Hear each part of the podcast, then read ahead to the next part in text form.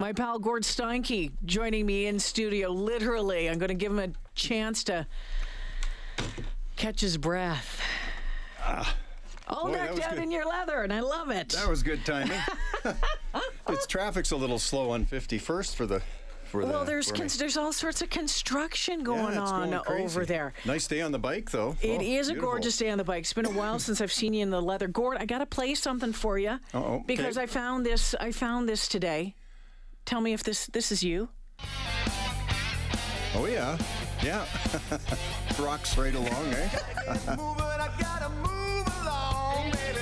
Stuck around for far too long. So that's Gord. Yeah, that's kind of fun. That's uh, that is uh, solo. Which was that? Was a solo? That's- was that the band? Or? That was with the band. I'm, uh, guys on that are playing. Guys I'm playing with now. Uh, Randy Oh, okay. Rink is on that, and uh, uh, Scott McDonald was playing on that. A lot of the guys from a band called Fist in Ottawa, and Randy and I still playing together with Mark Schultz. So Of we- course. we've already got uh, a couple gigs lined up in the spring. I've got more time now. that was going to be my question. Is there more music in your future? Yeah, totally. Uh, yeah, we have a, uh, such great guys, and we just have so much fun playing some of the originals, but then throwing in the Stevie Ray Vaughan and and that and some ZZ Top, and having fun. We're playing Taste of Edmonton. It'll be next next, Next year. now. year.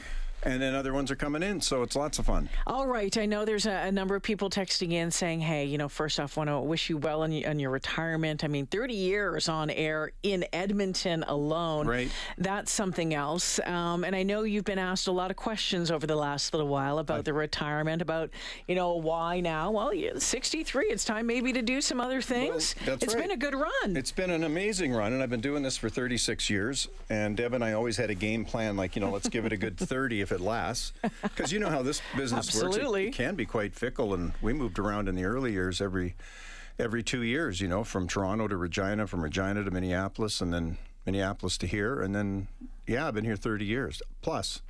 Plus, I started in January 1992. yeah. So yeah, it's kind of a weird time to be doing this. You know, but- we've we've worked together on and off for 22 years now. Yeah. I started at Global Edmonton in 2000, and at that time, I mean, boy, oh boy, I mean, that was just coming off Pine Lake, the Pine Right. Lake tornado, which was um, obviously a, a massive story out here. When Yeah. you take a look back at the past 30 years, um, you got to think that a lot of those stories like that, Pine Lake, Fort McMurray, you know, those are Whyte Avenue fires Yes. and uh, you know the murders that we've covered and the sentences that have been handed down and I know of people that uh, were sentenced to, for some pretty heinous crimes back when I started. They've been out of jail for five yeah, years. yeah. yeah. So it's it's really uh, it's an eye opener, and I just it'll be nice because we're just going to sit back for a couple of months and just sort of reflect and let it all soak in because you know what this business is like. Yeah. It's like a whirlwind every day.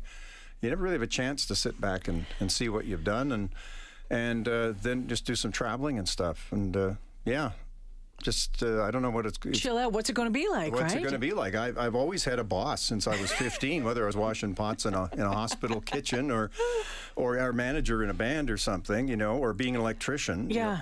know. Um, but uh, this job I've been doing 36 years after dabbling in all kinds of other stuff, and it's just been a, a thrill ride all the way through. Gord Steinke joining me in studio this afternoon. You know, we could sit here, we could talk about, you know, the stories that you've covered. We've done that. When you used to come in every Yeah, Thursday, boy, we had a Yeah. we had a blast. One of the things though that um that I've always so completely respected um, what you have done is your volunteer involvement uh, with this community. Hmm. From you know kids with cancer, of course, to the military, um, the support right across the board. That has been something that has been uh, another passion of yours. Yeah, it has, and I've been loyal, uh, loyal to those charities too because um, you pick. You know, we've done so many. I mean, when I first started, came here, you're kind of picking and choosing, and they ask you to do stuff, and you don't want to say no. And then after a while, you begin to realize the charities that are really close to your heart are the are the ones that have affected you and your family. So I got on board right away with Mothers Against Drunk Yes. Drivers, and Janet, my sister, was killed by a drunk driver, and I did that for a while until it just became that almost be it never got any easier. So I did that for a couple of years, and then I said, you know, I just don't want to talk about it anymore. So then I, uh, but I gave them lots of publicity. Yeah. But then the ones that I liked were the kids with cancer, the ride for dad. No stone left alone is is very dear to my heart because of my military connection, and uh, those ones I'll probably keep doing by the sounds of it if they want me back. You know, so that'll be a ton of fun. Kids with cancer, those little kids.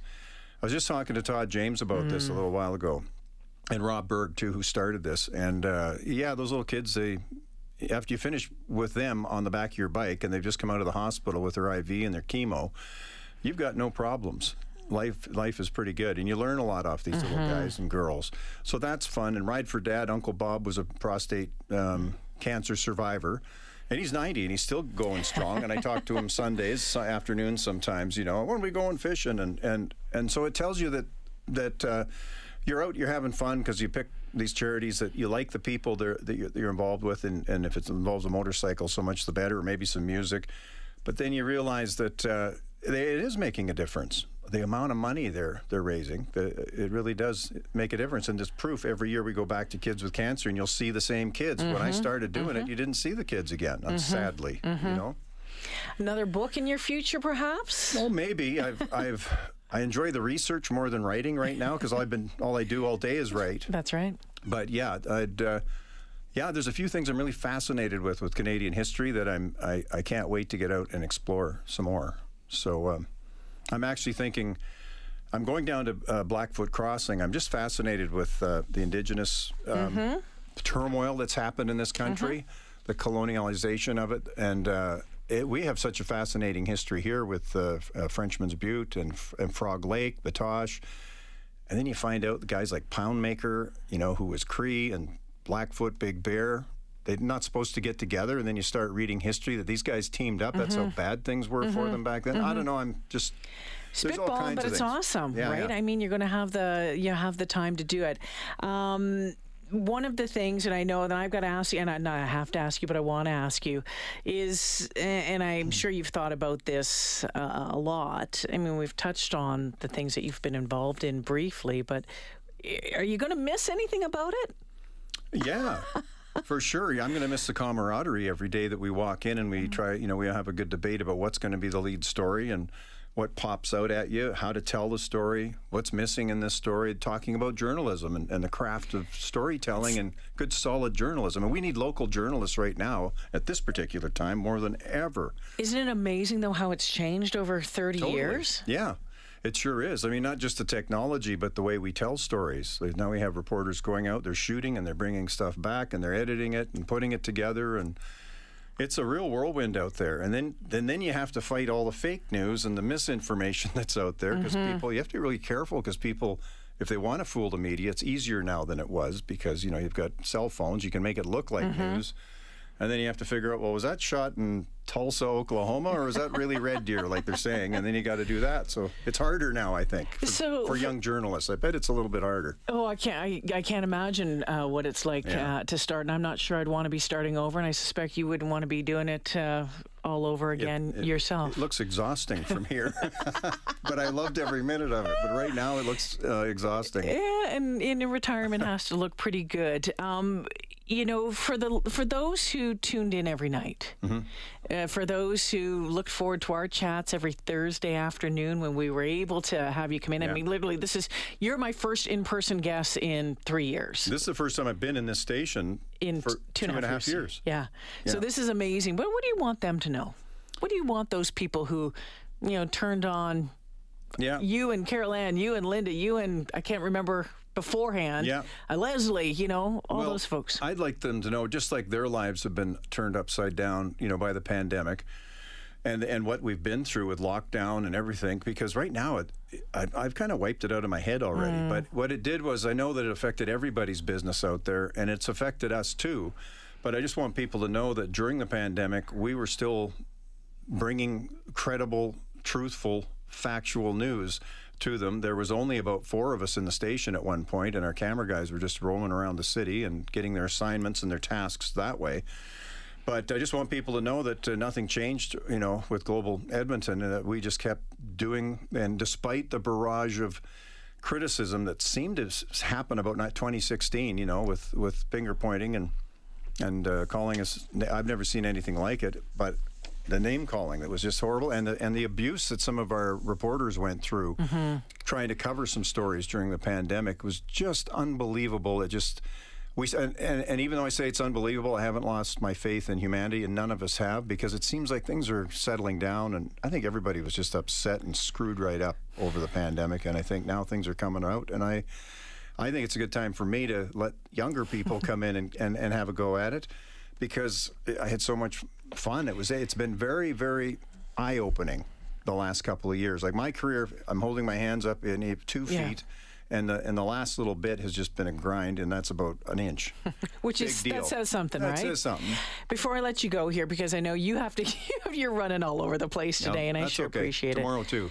Yeah, Gord, um, you know, there's been one person that has been by your side through all of this, and she has supported you 110% Yeah. in every endeavor uh, that you've taken on, whether it is, whether it's television, your, your music, military, writing, and that's Deb. Yeah, Your wife. Deb. Yep, she came out last night. We had a nice dinner. The uh, a lot of the the mucky mucks came out from Toronto to wish me well and. Uh, Kind of hinted around, you know, that maybe in a year, if I get bored, there, you know, we can take a look at something else or whatever. But yep, Deb was right there, and she's been by my side 37 years, and so I've been in this business 36. So she's not counting the five we just lived together before then when she met me playing in a band. So she's really the one that you know, she always took a back seat to everything I've done. I've always been front and center. Well, now maybe it's her turn to to come forward. She does a lot of volunteer work people don't know about. They don't want. She doesn't want people to know about it. She's quite private, but she's uh, yeah, biggest supporter and loves you and coach and. And we and love like her, that. yeah. Yeah, it's. Uh, I'm very lucky. Uh, yeah, um, and and you know what? We've been lucky to uh, have you and Deb in our life. We've been lucky to have you front and center uh, with that uh, steadfast presence on on the channel Well, it's over. been fun. The only thing I just throw in, I just not, I'm a little nervous about is that I've noticed there's a jar on the end of the counter and it's got little bits of paper in it. so I, I haven't explored that yet, but uh, my carpentry skills are getting better. Hey, you know what, Gord? It, it could be uh, fun. Uh, little ideas. stuff. It could be fun Yeah. stuff in there. You I just never know. I won't look at it till next week. Here's a little bit of something No from me and Coach Oh, uh, to God. enjoy with the fun stuff. Well, thank you very much. I know uh, we both like a little bit of bourbon. Gord, Bourbon, it's that's been corn liquor. I love that. It's Thank been you. an absolute pleasure to have shared, been in the newsroom with you when I started uh, my career, or started with Global Television. wasn't the start of my career, Nice. uh, but again, uh, the here. past 22 years, your friendship, uh, being on stage with you a couple of Yep. days, times playing the tambourine because it's the only thing I can play. But more importantly, just uh, your friendship over the years. thanks. Thank you for everything, um, and you know for all of the Ched listeners as well. I know that they would say the exact same thing. Thank you for thanks. guiding us through so much, but thank you for being the coolest ass newscaster I think I've probably ever met in my life. Well, you've got the best listeners too, and thanks to Ched Nation for uh, for uh, you know putting up with some of the fun stuff. We went overboard sometimes, but we it was all all a good spirit, and it's it's just been a wonderful audience here. And I'm, we're not going anywhere, so maybe don't put the tambourine away. We might see you up on stage with me yet. I can't wait. Can't wait anytime. Gord Steinke, make sure you're watching tomorrow. There'll be all sorts of uh, to do at 6 Yeah, o'clock tonight tomorrow too. morning, Yeah. tomorrow, tonight as well. Gord Steinke, all the best to you in your retirement. Love you. Thank All you. right.